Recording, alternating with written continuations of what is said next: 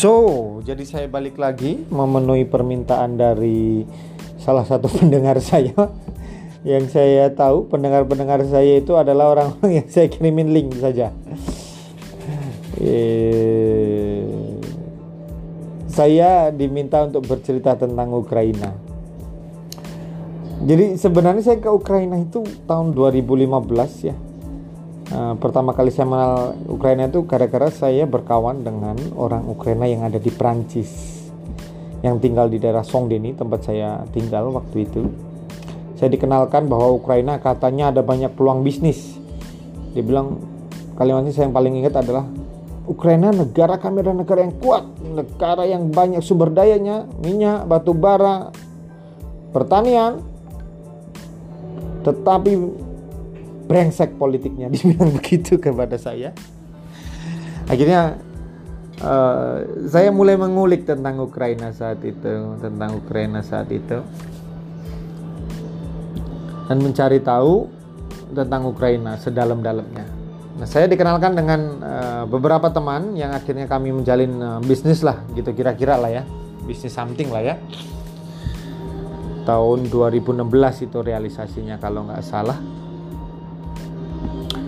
kemudian uh, di Prancis di Sorbonne saya bertemu dengan uh, salah satu pengacara namanya Madame Svetlana dia dosen di Prancis yang sudah lama tinggal di Prancis dan dikenalkan dengan banyak uh, mahasiswa dari Ukraina yang bersekolah di Paris juga. Jadi sampai sekarang saya masih menjalin hubungan dengan banyak teman saya yang berasal dari Ukraina dan Rusia. Nah, ada kesempatan tahun 2016 saya kemudian akhirnya uh, mengunjungi kota Ukraina. Dalam bayangan saya karena saya searching di Google, Ukraina itu negara yang perang, negara yang mengerikan, very old. Kayak saya pernah ke Serbia gitu, kayak ngeri gitu. Kayak saya pernah ke Serbia ya Serbia tapi bukan di uh, ibu kota Serbia. Bukan di uh, apa namanya ibu kotanya? Uh, Beograd bukan. Saya ke kota ke kota itu masih kayak 3-4 jam atau 5 jam gitu dari Beograd uh, namanya kotanya Novi Sad apa-apa gitu ya. Novi Sad. Novi Sad apa-apa gitu nah di sana itu mengerikan lah pokoknya. Novi Sad bukan apa Temerin. Temerin ya betul Temerin. Ngeri lah pokoknya. Itu kayak bangunan-bangunan itu kayak di film-film zaman dulu gitu. Nah bayangan saya di otak saya itu Ukraina kayak gitu gitu. Nah waktu itu saya ingat banget saya mendarat di Ukraina itu tahun 2016 itu uh, habis musim dingin tapi masih kayak ada salju-saljunya sedikit gitu ya. Jadi kayak bulan Maret April gitu. 2015 2016 2016 ya benar 2016 uh,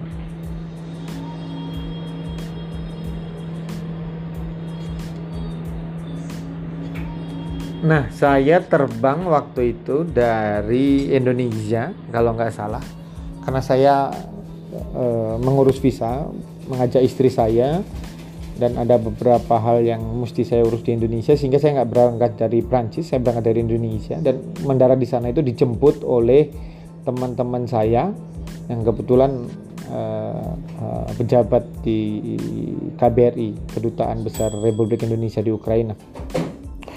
Begitu saya turun dari pesawat saya melihat Ukraina itu kok sepi ya? Kok nggak ada orang? Ya saya takut ya saya takut wah ini bener perang nih. Ini bener perang nih gitu Ah, terus saya masuk ke sana ke kotanya lama kelamaan oh kok rame? Tapi yang pertama saya lihat itu dari bandara itu ya bangunannya tua seperti yang di Serbia gitu ya. Tapi semakin masuk semakin masuk semakin masuk kotanya semakin masuk kotanya lo kok rame? Lo kok rame banget? Lo kok macet? Gitu. Terus sampai rumah teman saya itu uh kok rumahnya modern? Gitu. Kok nggak kayak di otak saya? Gitu saya kalau nggak salah seminggu ya saya bersama istri saya itu saya nginep di rumah teman saya. Jadi setiap hari saya jalan-jalan lah itu ke tengah kota gitu. Saya kayak seminggu gitu jalan jalan-jalan dengan uh, istri saya gitu. Oh, saya lihat kotanya oh my god ini kota beautiful banget sih. Saya kalau anda ke Ukraina bayangkan anda ke Champs-Élysées anda ke kayak uh, Sudirman Tamrin begitu namanya Jalan Kresiatik yang mana kanan kirinya itu ada bangunan megah tinggi, bangunan pemerintahan dan bangunan uh, pertokoan tapi kayak gede tinggi. Tingginya segede apa ya? Tapi dengan uh, konstruksi Rusia. Karena kan mereka bekas jajan Rusia.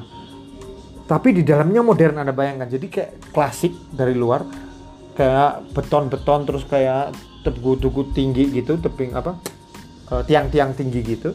Tapi dalamnya modern ada Zara ada apa SNM samping kanan terus di kirinya ada kantor pemerintahan ada mall besar banget mall kayak kita di GI kayak gitu. Namanya mallnya Sum mall Sum terus terus jalan dan jalannya gede pedestriannya itu mungkin 100 kali lipat pedestrian yang ada di Jalan Salemba. Gede banget pedestriannya.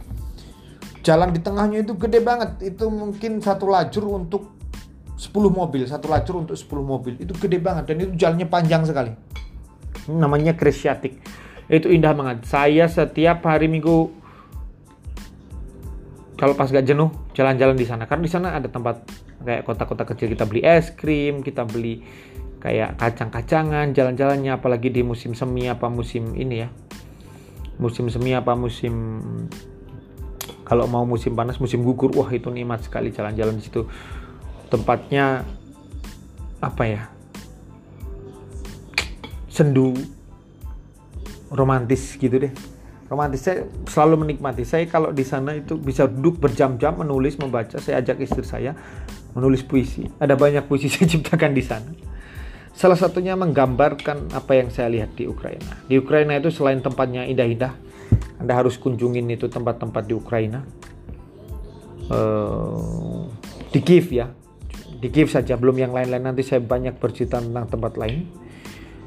Uh, kalau di Kiev itu Anda akan lihat kayak Pecherskaya, uh, jadi kompleks gereja ortodok yang gedenya minta ampun sehari juga nggak selesai kita keliling di situ. Dan ada gua-guanya.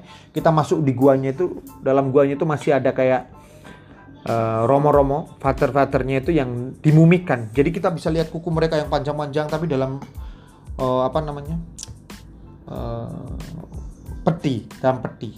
Tapi ditutup ya mukanya ditutup. Kakinya kadang-kadang kelihatan sedikit dan kukunya manjang gitu. Kukunya juga kadang-kadang kelihatan sedikit sehingga kukunya manjang gitu serem banget memang. Kita masuk ke dalam gua. Itu mungkin dalam kedalaman guanya ada kali 50 sampai 100 meter. Kita masuk ke dalam gua di bawah gereja begitu. Itu orang-orang yang suci. Santo santa. Orang-orang ortodok yang diawetkan di sana. Nah untuk sebagai informasi 90% masyarakat Ukraina itu beragama uh, ortodoks. Dan mereka totally religious sangat-sangat religious kalau ke kampung-kampung dan bahkan saya diberi satu saya tuh punya satu uh, benda salib gitu diberi sama orang Ukraina di tengah kampung antah berantah tempat saya beli tempat saya berjalan-jalan waktu itu. Saya bertemu dengan saya ke sebuah gereja lalu bertemu dengan orang saya diberi satu bingkisan itu kayak salib Yesus gitu. Dan mereka itu very totally religious orthodox gitu 90% Muslim ada, ada masjid di sana, ada dua masjid. Uh, kebetulan saya kenal juga dengan pengelolanya. Uh, salah satunya itu profesor, doktor uh, bidang ilmu administrasi publik. Itu pengelolanya, itu profesor, uh, doktor. Uh, saya lupa, saya ada, ada di kontak saya namanya Dokter Hisam. Nah, Dokter Hisam. Itu Dokter Hisam itu teman saya pengusaha juga, tinggal di Ukraina orang Muslim tapi orang Ukraina keturunan Aljazair kalau nggak salah atau keturunan ya Aljazair. Istrinya keturunan Syria. Hmm ini saya sambil makan Indomie ya. Indomie dimasak pakai rice cooker rasanya tidak enak ternyata. Mikro.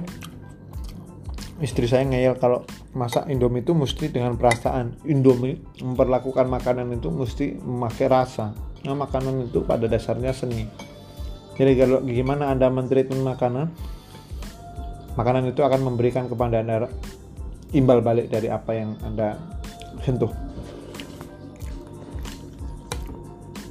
Kalau kita treatment cara masaknya juga oke okay, makan sejamin juga oke. Okay. hmm. Saya lanjut ya. Ayo mana tadi? Hmm. Ada masjid juga. Di kota Kiev ada dua masjid di Dnipro-Petrov nggak ada karena serat oh di Dnipro di sana juga ada Yahudi.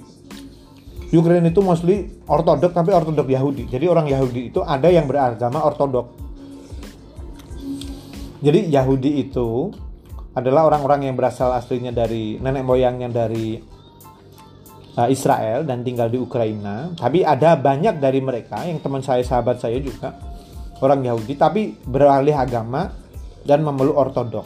Tapi banyak juga yang masih uh, beragama Yahudi Uh, kalau untuk yang agama Yahudi murni, kebanyakan mereka tinggal di uh, provinsi Dnipro, Dnipropetrov dan di Kiev. Di Ukraina itu, sorry, di Ukraina itu ada kota kalau orang Indonesia kayak Mekah sama Madinahnya gitu loh. Namanya Uman. Jadi setiap tahun banyak orang Yahudi ortodok dan Yahudi yang aliran apa. Jadi kalau Yahudi itu kayak di Islam juga kayak di Katolik. Kalau di Katolik nggak ada sih. Kayak di Kristen juga kayak banyak sinode-sinode gitu loh, kayak banyak aliran gitu. Nah, beberapa aliran Yahudi itu melakukan semacam kunjungan seperti kalau orang Katolik ke Lourdes atau orang Muslim ke Makkah itu setiap tahun itu kalau nggak salah bulan Juni ya kalau nggak salah ya saya lupa ya saya lupa bulan apa tapi kayaknya sebelum musim panas puncak musim panas wah itu di bandara kalau di bandara uh, Boris Bill namanya. Bandara Boris Bill itu akan penuh dengan manusia dengan kebanyakan dari Yahudi seluruh dunia, dari Amerika, dari Prancis, dari Jerman, dari Israel, dari Afghanistan, dari Syria, dari Arab. Oh, jangan salah, banyak orang Yahudi juga dari Qatar, dari Arab gitu, berkunjung untuk melakukan ziarah ke Uman gitu. Oh, ribuan orang datang ke sana. Hmm. Nah, kota Kiev sendiri itu cantik sekali. Ada banyak bangunan yang bisa Anda kunjungi kayak Universitas Taras Shevchenko itu di depannya itu ada taman namanya Taman Taras Shevchenko yang indahnya nggak kalah dengan taman-taman yang ada di Prancis. Kayak taman yang di Sorbonne apa? Uh, Luxembourg itu nggak kalah. Itu tamannya saya jamin nggak kalah dengan taman Luxembourg. Sama uh, apalagi Kreshatik, uh, Taras Shevchenko, uh, kemudian opera, kemudian itu uh, Independence apa sih namanya Maidan, nah, Maidan, Anda harus lihat Maidan itu jadi tempat di mana waktu revolusi tahun 2014 di situlah banyak orang uh, mati meninggal karena ditembaki oleh tentara. Jadi Ukraina itu mengalami dua kali revolusi. Yang pertama revolusi pecah dengan uh, uh, revolusi Bolshevik pecah dengan Rusia itu tahun 90 mereka memisahkan diri dengan bersama dengan negara-negara lain uh, Serbia, Kosovo, Bosnia dan Herzegovina, Montenegro, Bulgaria, Armenia, Georgia, Romania, Slovenia, Kroasia. Itu mereka memisahkan diri dari Rusia dan membentuk negaranya sendiri. Itu terjadi tahun 90 saat terjadi uh, revolusi Bolshevik. Nah, di Ukraina sendiri kemudian terjadi the second revolution, the biggest second revolution itu tahun 2014. Terjadi kehancuran politik, ekonomi dan tatanan sosial saat itu karena uh, korupsi yang sangat besar dilakukan oleh presiden yang berkuasa terus-menerus kayaknya kayak 4 3 periode gitu. Tahun 2000 14 dan pada saat revolusi itu terjadi banyak penembakan-penembakan di uh, Ukraina. Kayak orang hilang, kayak di Indonesia tahun 98 lah gitu. Kayak 98 lah gitu. Nah, kerusuhan ini terjadi juga masih jadi apa ya sampai sekarang masih kayak jadi tanda tanya masih kayak jadi sesuatu yang menjadi terus perdebatan oleh uh, ahli-ahli hukum dan LSM-LSM di Ukraina karena mereka merasa uh, ada campur tangan asing saat terjadinya revolusi itu. Bahkan saat terjadi uh, kejadian di Medan itu yang saat uh, presidennya namanya Viktor Yanukovych dan Anda sekarang bisa kalau ke Ukraina nanti Anda jalan kayak sejam gitu Anda bisa ke istananya namanya Istana Yanukovych. Itu istananya sangat besar lebih besar dari istana negara Indonesia lebih besar dari istana Bogor besar sekali dan indah sekali. Oh, saya bilang indah sekali ya saya so, bukan sok youtuber tapi kayak memang benar indah tempatnya totally ada danaunya, ada tempat main sepedanya, ada tempat golfnya, ada mobilnya. Wah, dari Rolls Royce sampai dengan apa ini yang mahal Bentley bermacam-macam ada di sana semua. Anda bisa lihat tempat itu. Dan masih ada dijadikan museum sekarang sebagai museum korupsi yang dilakukan Yanukovych jadi rumahnya disita dijadikan museum dan kita bisa berkunjung ke sana itu kayak satu jam dari kota Kiev gitu Nah, revolusi ini uh, menurunkan Yanukovych dan Yanukovych sekarang uh, menyembunyikan dirinya di Rusia. Dia dianggap pro Rusia. Jadi saat krisis terjadi itu terjadi dua kubu yaitu kubu yang pro Amerika dan Eropa dan kubu yang pro Rusia gitu. Jadi terjadilah pertumbuhan darah antar warga dan juga adanya involving dari militer untuk meninggalkan mereka. Sehingga tahun 2014 itu banyak orang meninggal, maka dibangunlah itu Independence Square namanya Medan itu lebih bagus lagi. Sebelumnya memang sudah ada karena untuk mengenang uh, apa revolusi tahun 90 tetapi dibangun lebih besar lagi dan dikasih foto, dikasih tiang, dikasih tiangnya apa sih? Sang Mikael ya, Sang Mikael, patungnya Sang Mikael sebagai dewa kemerdekaan gitu. Sebagai uh, nabi kemer apa? malaikat kemerdekaan gitu ya di sana di tengah kota Kiev.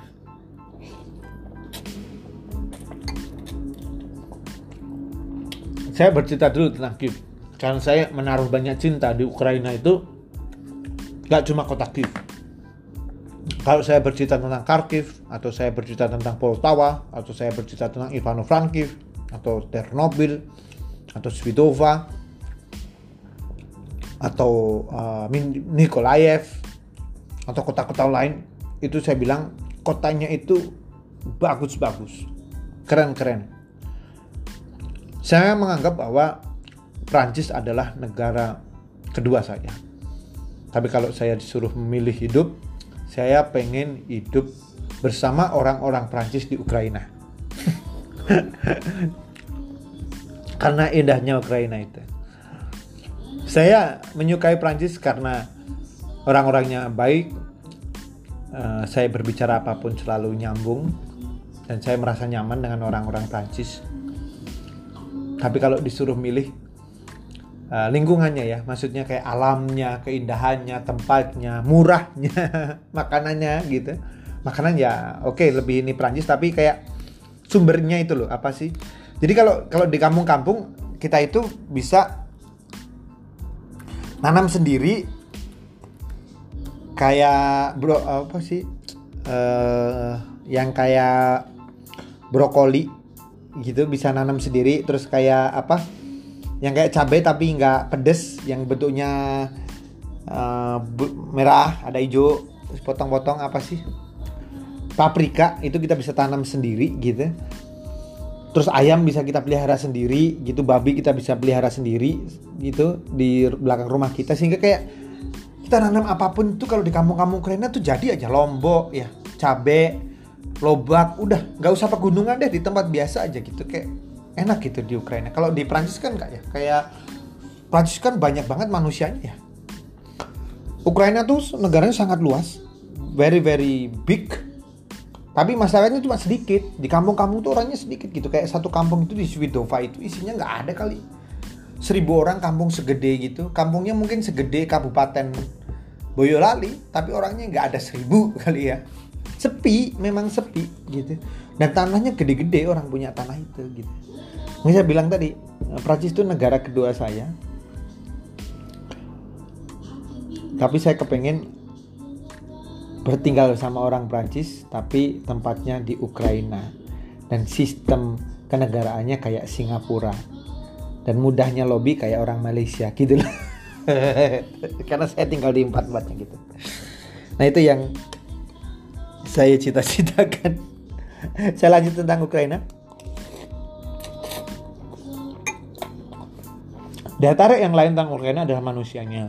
Orang Ukraina itu baik-baik, kayak orang Sunda, kayak orang Jawa, kayak orang Padang, sopan-sopan, sangat menghargai. Kalau anda datang ke bertamu ke satu orang, saya sering tuh, karena kami, saya tuh punya teman uh, orang Ukraina asli, dulu bekas tentara. Kita berteman karena pertama kali saya cari tempat dibantu oleh dia anaknya yang kemudian berteman dengan saya, Irina, seorang profesor di salah satu universitas ahli ekonomi negara Ukraina, pengamat ekonomi. Nah kalau datang ke rumah dia itu apa ya? Kayaknya kita mesti puasa dulu tiga hari gitu. Jadi semua makan yang disediakan kita bisa habiskan karena berlebihan orang Ukraina. Gak, gak cuma dia aja berlebihan. Jadi kalau kita datang ke sana itu makanan tuh banyak gitu. Sampai kayak kalkun gitu, dia separuh dikasih ke kita. Babi gitu kayak mereka masakin yang banyak sekali gitu kayak buah-buahan disediain semua. Mereka bikinin apa yang di dalamnya babi tapi di luarnya jelly itu namanya apa ya? Uh, jadi kayak ada jelly gitu, tapi dalamnya babi itu enak banget makanan itu. Apa ya namanya ya? Apa ya namanya ya? Ya itu terus kemudian kayak lobak yang dilipat dalamnya daging itu the best dan jangan lupa vodkanya itu vodka terenak saya udah ke banyak negara ke Australia, ke Amerika, ke Eropa, ke mana pun vodka paling enak adalah vodka buatan orang Ukraina.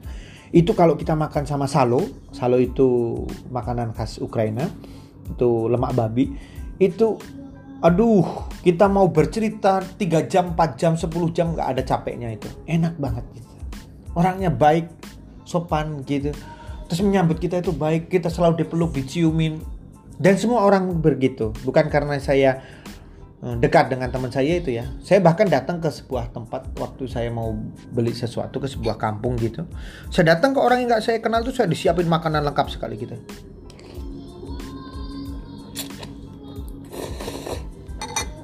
Dan dibanding negara Eropa-Eropa lain, Ukraina itu salah satu negara yang murah gitu kan untuk makan gitu kayak berdua makan habis seratus ribu ratus ribu gitu. Coba kalau di Prancis di Prancis saya makan dengan istri saya berdua. Waktu itu ya di Prancis itu sekali makan kalau ke restoran itu mungkin habis 100-200 dolar ya, euro gitu euro.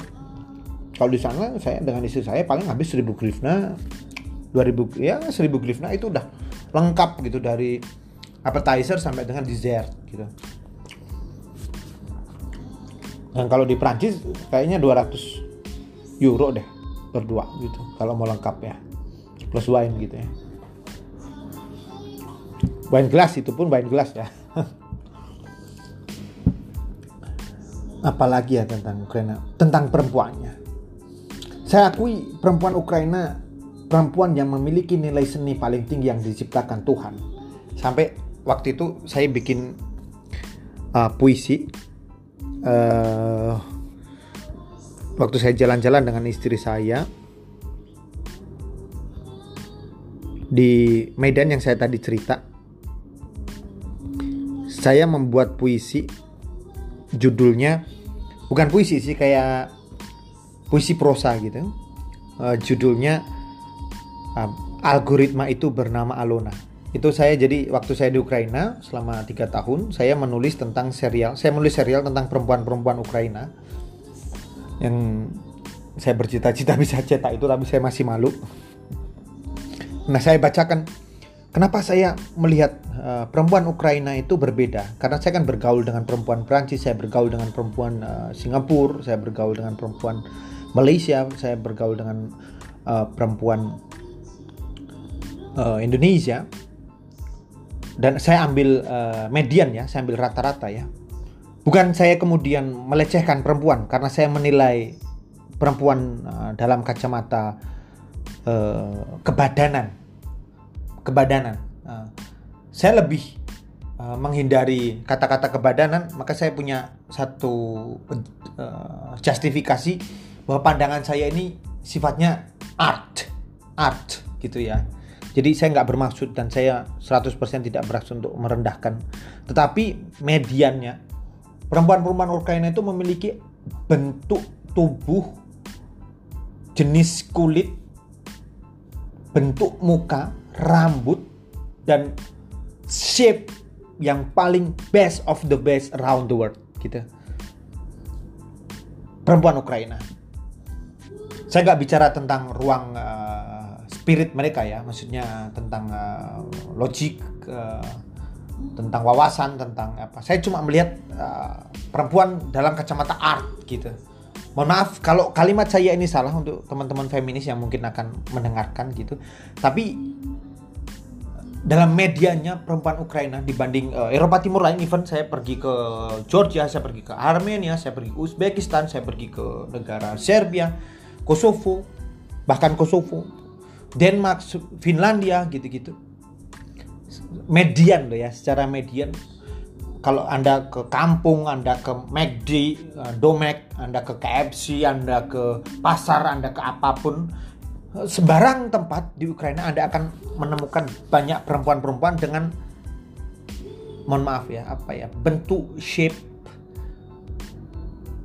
uh, jenis kulit body yang menurut pandangan uh, seni itu memiliki nilai yang tinggi dan banyak itu ada di Ukraina. Makanya saya tulis salah satunya waktu saya jalan-jalan dengan uh, istri saya ke Krisyatik, saya menulis satu puisi prosa, judulnya Algoritma itu bernama Alona. Nah ini uh, sebuah tulisan uh, fiksi ilmiah gitu.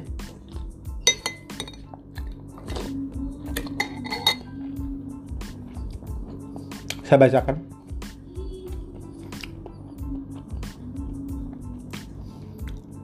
Ruang filsafat memberikan bilik khusus kepada algoritma. Anda tahu kan algoritma pastilah kebanyakan tahu karena dari SD kita sudah diajari oleh uh, dos, uh, dosen guru-guru kita tentang algoritma. Pem, matematika lah, urutan-urutan lah ya kan begitu kan. Dalam filsafat itu kan filsafat kan menurut saya ya filsafat itu uh, ini saya terangkan dalam tulisan saya. Saya selesaikan tulisan saya lah baru kita diskusi. Jadi ruang filsafat algoritma itu bernama Alona judulnya begitu. Ruang filsafat memberikan bilik khusus kepada algoritma. Pada kenyataannya prosedur langkah demi langkah berpikir dan penalaran sebenarnya juga algoritma Nah, itu maksudnya maksud saya adalah mendefinisikan apa itu algoritma sih. Lanjut, ada seorang yang bahkan mengatakan filsafat adalah bagian dari algoritma itu sendiri. Saya mengutip pernyataan eh, Sartre. Sartre.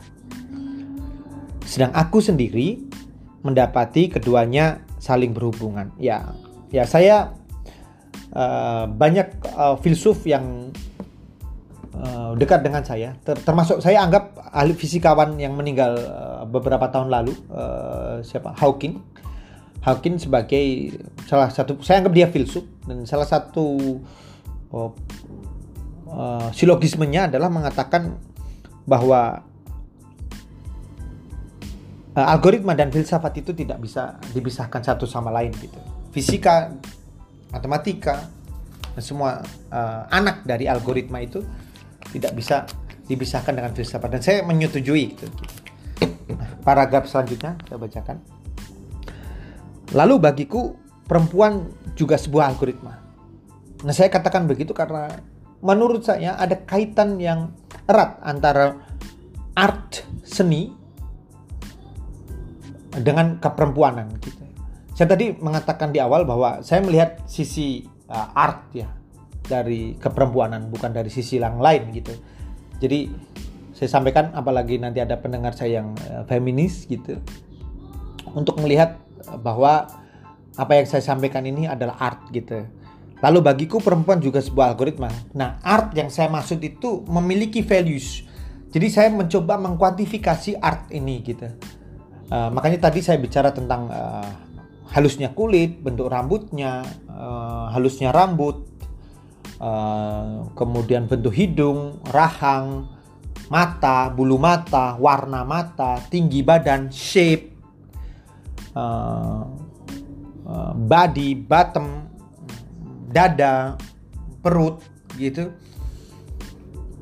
Uh, kalau kita mengalgoritmatkan gitu dengan beberapa ras lain Ukraine itu adalah ras Slavik, bangsa Slavik yang ada di sepanjang uh, kali Dnipro itu dari Ukraina, Rusia turun ke bawah sono Dnipro itu sampai ke Uzbek sana ya kalau nggak salah ya. Itu adalah bangsa Slavik. Bangsa Slavik. Uh, nah itu sorry sorry nggak sampai ding sampai Romania ya Ukraina Moldova situ-situ ya Moldova situ-situ yang sepanjang sungai itu ya. Sungai uh, Dnipro Petrov Odessa gitu-gitu. Sorry. Saya revisi tadi yang bangsa Slavik itu sungainya cuma mengalir dari Rusia Belarusia sedikit dari Belarusia sampai ke uh, Laut Hitam. Nah itu bangsa Slavik. Biasanya kalau disebutkan dalam banyak epos maupun eh, buku-buku uh, sejarah adalah bangsa yang paling cantik gitu. Maka saya bilang dalam paragraf yang kedua di awal kalimat saya saya katakan, lalu bagiku perempuan uh, juga sebuah algoritma. Karena itu tadi kan saya melihat perempuan dalam kacamata seni gitu. Eh, mohon maaf sekali lagi untuk teman-teman feminis saya nggak bermaksud untuk melakukan penistaan tetapi saya melakukan approaching. Kan bisa kita melihat dari uh, banyak approach kan. Behavioral uh, dari uh, saya mencoba mendefinisikan gitu. Uh, saya lanjut ya. Lalu bagiku perempuan juga sebuah algoritma. Ia menstimulasi langkah berpikir tertentu yang berbeda satu dengan yang lain gitu. Jadi ketika melihat uh, perempuan itu kadang-kadang kita uh, menyimpulkan uh, mengagregasi otak kita untuk berpikir eh, sesuatu gitu atau merangsang stimulan-stimulan terhadap diri kita secara logika ya kita. Saya lanjutkan. Keunikan algoritma mereka tergantung pengalaman mereka. Nah ini saya coba mendefinisikan art yang saya maksud itu ke dalam kuantifikasi yang lebih jelas, yang lebih diterima oleh para kaum feminis saya agak berhati-hati dalam menulis kata-kata ini. Uh, tadi dari tadi saya menyebut tentang perempuan. Makanya saya kemudian memberi membuat sebuah kategorial gitu. Membuat kategorial. Agar saya terhindar dari tuduhan untuk menistakan. Keunikan algoritma mereka tergantung pengalaman mereka, pendidikan, lingkungan, dan hati terdalam mereka dalam menerjemahkan siapa dirinya. Jadi, saya pengen mencoba membuat kategori variabel-variabel yang ukurannya bukan pada shape tadi oh, salah salah yang ukurannya menggunakan tadi shape art tadi tetapi juga pada hal-hal lain yang tergantung pada pengalaman mereka, pendidikan, lingkungan dan hati terdalamnya. Menurut saya itu variabel yang interdependent gitu. Jadi Anda bisa saya ada sebuah perempuan ada mohon maaf saya nggak boleh memakai kata sebuah. Mohon maaf kalau saya suka uh, uh, silat lidah salah ya keselip lidah. Makanya saya sebenarnya lebih suka menulis daripada ngomong. Makanya saya nggak bisa jadi dosen. Karena suka selip lidah gitu. Nah maksud saya uh, pada perempuan itu kalau saya bicara art saja itu saya membahayakan diri saya. Saya akan dituduh sebagai orang yang uh, melihat perempuan sebagai kebendaan gitu. Makanya dalam tulisan ini saya memasukkan keunikan algoritma mereka tergantung pengalaman mereka, pendidikan, lingkungan, dan hati terdalam mereka dalam menerjemahkan siapa dirinya. Jadi juga pada inner, uh, jadi pada diri mereka yang bicara tentang mereka sendiri gitu. Jadi tentang uh, jati diri mereka, tentang mereka sendiri bicara tentang mereka gitu. Jadi variabelnya ada banyak gitu yang saling interdependen. Pendidikan juga. Jadi semakin orang memiliki pengetahuan yang luas tidak berarti S3 orang S3 pasti lebih um, memiliki value yang lebih. Itu bukan. Banyak orang Prancis yang tidak lulus kuliah tapi mereka memiliki values yang tinggi karena mereka itu uh, yang luas. Mereka suka membaca. Orang Prancis dari kecil diwajibkan untuk membaca sehingga mereka itu peng, uh, berbicara apa pun itu selalu memiliki approaching approaching yang uh, totally kita bisa agree gitu ya secara logika maupun secara filsafat gitu. Nah itu yang membuat saya memasukkan pendidikan sebagai salah satu variabel dari uh, approaching saya terhadap keperempuanan. Lingkungan, lingkungan tentu saja membuat bagaimana anda uh, mengartikulasi sesuatu itu kan tergantung juga dengan aspek lingkungan anda. Anda berteman dengan orang-orang yang di penjara, yang uh, narkoba, tentu melihat sebuah uh, roti akan berbeda dengan ketika Anda bergaul dengan uh, para raja, orang-orang uh, cerdik-cerdik ketika Anda menerjemahkan sebuah roti di hadapan Anda gitu. Cara makannya, cara Anda uh, memakan rotinya, cara Anda merasakannya kan tentu berbeda gitu. Cara Anda memegangnya pun pasti sudah berbeda ketika Anda bergaul dengan orang-orang yang di penjara dengan uh, para dibandingkan dengan Anda ketika Anda bergaul dengan para ningrat gitu. Saya juga memasukkan uh, dalam hati terdalam mereka itu yang seperti saya sampaikan bahwa uh, manusia diukur juga dari penilaian diri mereka sendiri terhadap diri mereka sendiri. Itu sesuai dengan uh, filsafat psikologi uh, saya lupa uh, Freud ya, Sigmund Freud yang yang yang berkata begitu. Saya lanjutkan paragrafnya di paragraf selanjutnya bilang Alona perempuan yang berprofesi profesi sebagai psikiater ahli bidang neurolinguistic programming gitu. Kalau Anda tahu salah satu cabang ilmu sosial itu adalah neurolinguistic programming. Di Indonesia sudah populer beberapa tahun ini, sudah populer. Itu menjadi sebuah tren gitu di kalangan sosialita, di kalangan middle class gitu ini adalah sebuah pendekatan komunikasi atau pengembangan diri. Kayak model-model uh, yang baru saja berkasus. Itu kan sebenarnya neuro linguistic programming yang yang yang yang bapak-bapak ini yang berkasus. Namanya bapak uh, eh, DS something gitu yang sedang berkasus di Indonesia baru-baru saja. Itu um, dia mencoba menerapkan neuro linguistic programming ya. Pendekatan komunikasi dan pengembangan diri dan sekaligus psikoterapi. Psikoterapi. Ini kalau tidak salah il, uh, pendekatan ini itu ditemukan di Amerika tahun 80-an ya kalau saya tidak salah.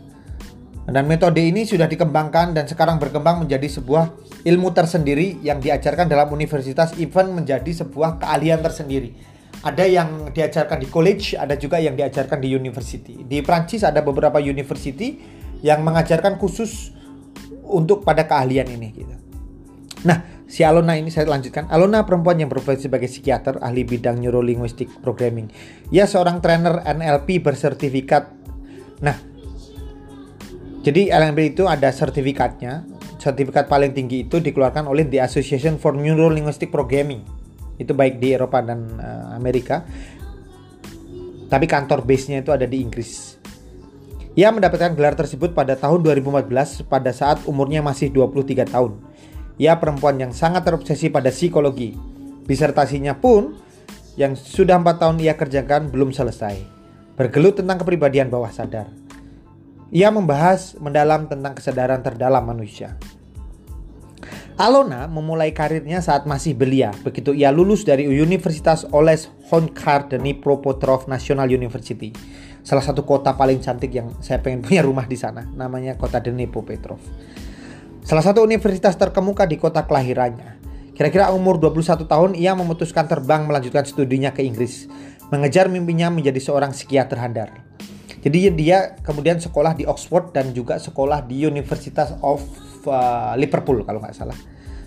Saat ini Alona adalah salah satu trainer NLP yang terkenal se-Eropa yang membagikan ilmunya yang uh, ke berbagai negara. Banyak korporasi yang mengundangnya sebagai pembicara termasuk terakhir perusahaan besar Microsoft mengundangnya untuk memberikan training kepada para staf perusahaan di kawasan Eropa Timur. Alona eksekutif muda yang anggun di bidangnya.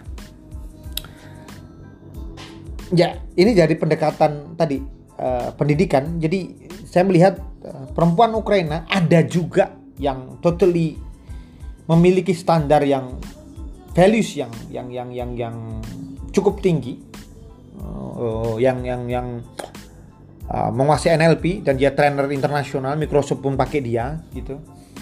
Itu yang saya sebut sebagai keindahan Ukraina. Dan perempuan-perempuan seperti ini di Ukraina itu banyak gitu. Ada jaksa ada hakim ada teman saya itu ada bahkan uh, ahli reinforce engineering malware. Dia salah satu uh, director dari Lviv uh, apa sih namanya kayak Silicon Valley tapi itu di Lviv gitu. Uh, istilahnya Lviv uh, hub atau something gitu ya. Nah dia kuliah IT engineering IT nah kemudian dia terlibat dalam pengembangan uh, Tesla untuk itu loh yang Apple iPad uh, uh, Apple Watch digunakan untuk bisa uh, menghidupkan mobil Tesla. Dan juga dia mengembangkan salah satu program yang saat ini program itu dipakai oleh uh, negara Asia Tenggara gitu untuk reinverse engineering malware. Jadi malware itu uh, masuk ke dalam sebuah sistem, kemudian malware itu diambil, dimasukkan ke dalam sebuah lab gitu, kemudian di reinverse uh, untuk di uh, decode uh, lalu dipelajari malware tersebut. Nah itu ada juga perempuan Ukraina yang kayak gitu tuh, yang ahli kayak gitu dan orangnya geek sekali. Tetapi wajah dan artnya itu ada gitu masih yang bodinya shape-nya bagus, gayanya bagus, tampilannya bagus, bajunya masih bagus gitu kayak yang mereka tuh kayak gitu gitu kayak mereka tuh given dari Tuhan gitu loh uh, artnya gitu masih gitu nah saya lanjutkan lagi Alona lahir di kota metropolitan Dnipropetrovsk ya memang Dnipropetrovsk itu kayak Surabaya gitu deh Kira-kira 600 km dari kota Kiev, kota yang dihuni mayoritas Yahudi, yang seperti pada awal saya ceritakan. Alna pun adalah seorang Yahudi yang taat, bahkan nafasnya menghembuskan nilai-nilai ke keyahudian. Karakter kepercayaannya merasuk dalam jiwanya. Jika memandang wajahnya yang teduh, banyak orang tidak akan mengira karakternya lebih kuat daripada kelembutannya. Nah, ada banyak perempuan-perempuan di Ukraina itu yang sangat religius gitu. Makanya uh, banyak kita temukan orang Ukraina yang kadang-kadang rada crazy berbeda dengan orang Prancis yang liberal yang yang yang yang uh, liberal yang mereka memisahkan antara agama dengan negara agama dengan kehidupan sehari-hari yang yang apa nama istilahnya uh, sekuler ya sekuler tapi kalau orang Ukraina itu mostly kebanyakan 90-80% itu masih sangat uh, oh, saya mengambil kata yang kasar, tetapi ini mungkin bisa mewakili pernyataan bahwa orang Ukraina memang seperti itu. Mereka kayak konservatif gitu. Masih konservatif sekali. Jadi agama itu kadang-kadang masih menjadi landasan uh, untuk melakukan tindakan, untuk melakukan pilihan, untuk menjalani sesuatu gitu. Uh, saya tidak tidak mengatakan bahwa itu salah ya, tapi pandangan seperti itu di Eropa kan sudah ditinggalkan sejak uh, masa dark, uh, masa kegelapan ya. Jadi sudah mulai dipisahkan antara agama dengan pribadi itu kan uh, agama dengan negara, agama dengan kehidupan sehari-hari kan sudah mulai di, dipisahkan gitu kalau di Eropa. Tapi di Ukraina itu masih melekat sekali gitu. Saya lanjutkan. Alona kira-kira beginilah ia. Tingginya kurang lebih 172 cm dengan berat badan sekitar 57 kg, membuatnya terlihat ideal, tidak terlalu tinggi, dengan tubuh yang pas. Mukanya yang putih kemerahan khas perempuan Ukraina. Tak ada satu bintik pun menyelimuti sekitaran pipi, mata, atau kening. Wajahnya bersih, cenderung berkilau. Kalau orang-orang Eropa kayak orang-orang Jerman, Belanda itu misalnya ada bintik-bintiknya gitu kan. Bintik-bintik terus ada bulu-bulunya gitu. Kalau orang Ukraina itu enggak. Orang Ukraina itu walaupun mereka sudah tua gitu kulitnya itu kayak baby yang baru lahir tau nggak? Yang kenyal-kenyal gimana gitu yang kemerah-merahan terus glowing. Glowingnya bukan glowing Korea ya yang glowing glowing asli gitu loh. Yang glowing asli bukan karena bedak bukan karena apa begitu. Yang yang asli gitu Mukanya yang putih saya lanjutkan ya. Mukanya yang putih kemerahan khas perempuan Ukraina. Tak ada satu bintik pun menyelimuti sekitaran pipi, mata atau kening. Wajahnya bersih cenderung berkilau. Hidung mancung namun tidak terlalu panjang. Gak seperti orang Jerman yang mancung banget sehingga kayak agak kurang enak untuk uh, secara art ya, mohon maaf, secara art gitu. Sangat proporsional dengan letak mata dan bibir. Lalu bibirnya yang merah tipis selalu menawarkan senyum yang siap menyihir siapa pun yang diajak bicara. Jadi kesan kalau saya menggunakan kata-kata agak frontal ya, seksi gitu selalu ada di perempuan Ukraina gitu. Kayak kesannya itu selalu ada gitu. Nah, kalau kita pakai values art ya. Belum lagi pada suatu kesempatan pesta di Devler. Devler itu adalah salah satu uh, bar paling mahal di Kiev di kota Ukraina di negara Ukraina di di kota Kiev letaknya di pinggiran kota itu di dekat uh, Pecherska dekat uh, stadion uh, apa namanya stadion Dynamo Kiev Dynamo Kiev. Salah satu klub kalangan jajan di kota Kiev Alona memakai dress yang mengundang perhatian semua orang. Tidak hanya laki-laki namun juga perempuan pasti akan memperhatikan Dress warna putih semi transparan dengan belahan dada lipat yang berani menjuntai ke bawah semata kaki dengan aksen pin Gucci di atas dada kirinya. Aku berani bertaruh, semahal apa pun pin Gucci yang ia pakai, kebanyakan orang akan tetap melirik belahan dadanya. Seperti ingin menunjukkan keindahan dadanya yang tidak terlalu besar namun runcing. Alona saat itu sepertinya tidak memakai bra.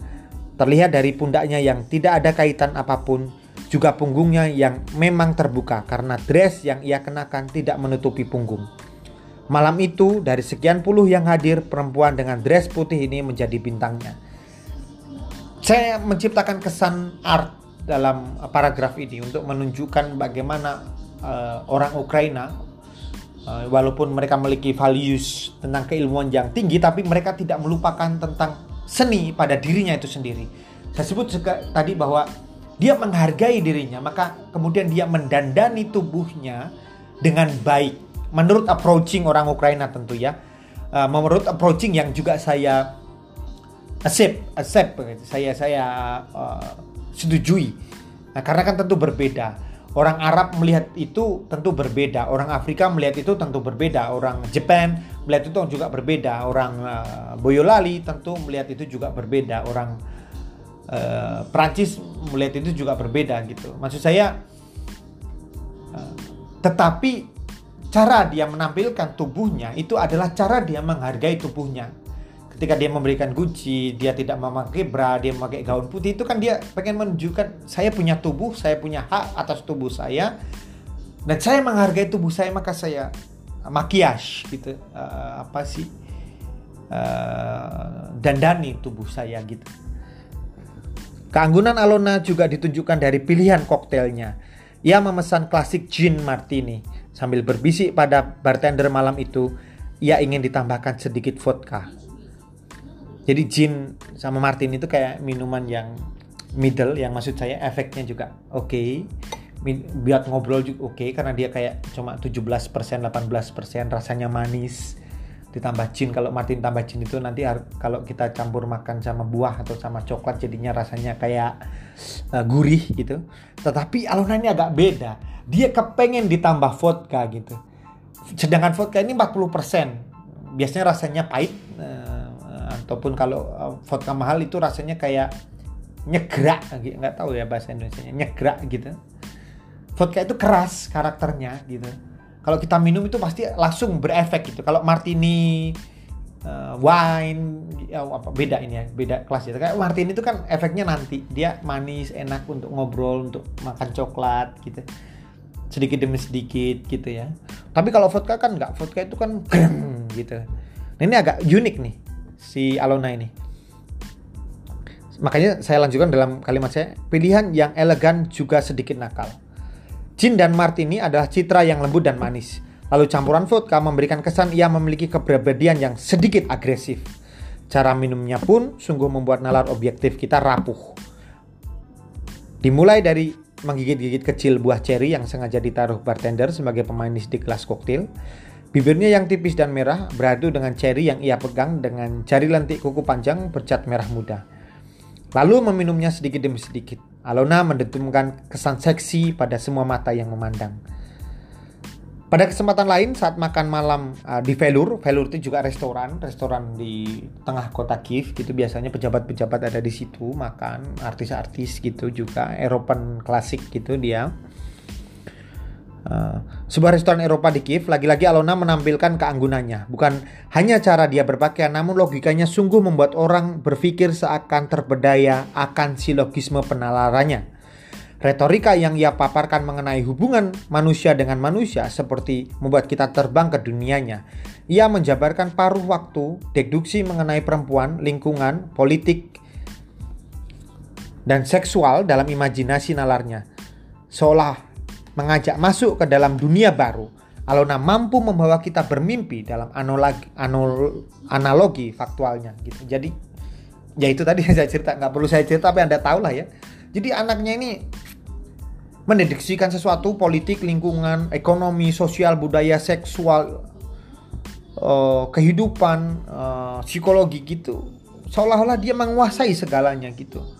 Dia mampu membawa kita bermimpi dalam analogi faktualnya. Jadi kayak kita diajak ke dunianya gitu yang dunia ini gue yang bikin border, lu tuh masuk aja, lu tuh ngerti aja, gue terangin, lu nurut aja ke dalam uh, deduksi gue gitu. Kayak dia kayak gitu deh kalau dia ngomong gitu. Seperti pandangan Alona tentang lesbian, ia tidak sepakat ada tambahan ism setelah kata lesbian, lesbianism. Baginya lesbian adalah eksis by nature. Jadi eksis by nature maksud saya kayak given dari Tuhan gitu. Lesbian bukan sebuah pilihan seperti halnya perempuan mencintai laki-laki atau laki-laki mencintai perempuan.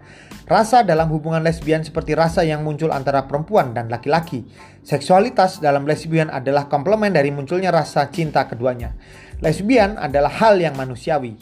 Lalu tentang logika mamalia yang mana setiap hubungan seksual secara natural patutnya menghasilkan keturunan, Alona memiliki penjelasan. Dalam konteks keturunan, Itulah yang menjadi kunci kemanusiaan itu sendiri, bahwa manusia berbeda dengan hewan yang merdeka atas akal.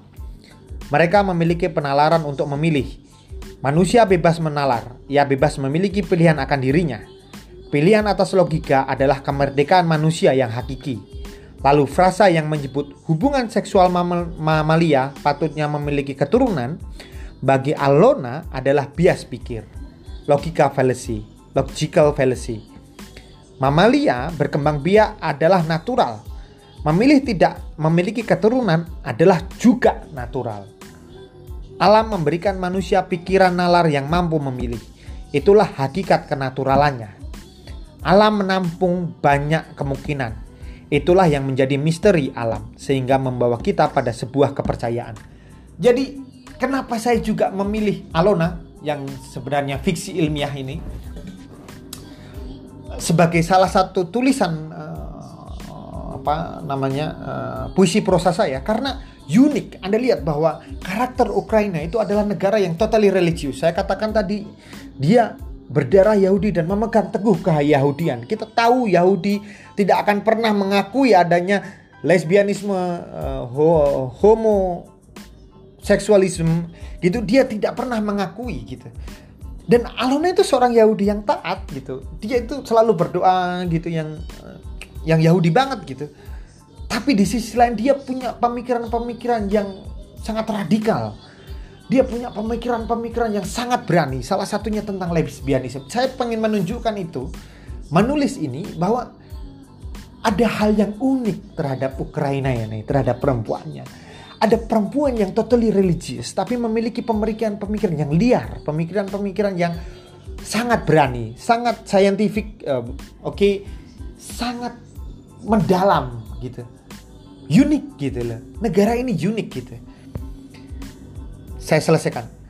Alona adalah bilik algoritma dalam filsafat keperempuanan.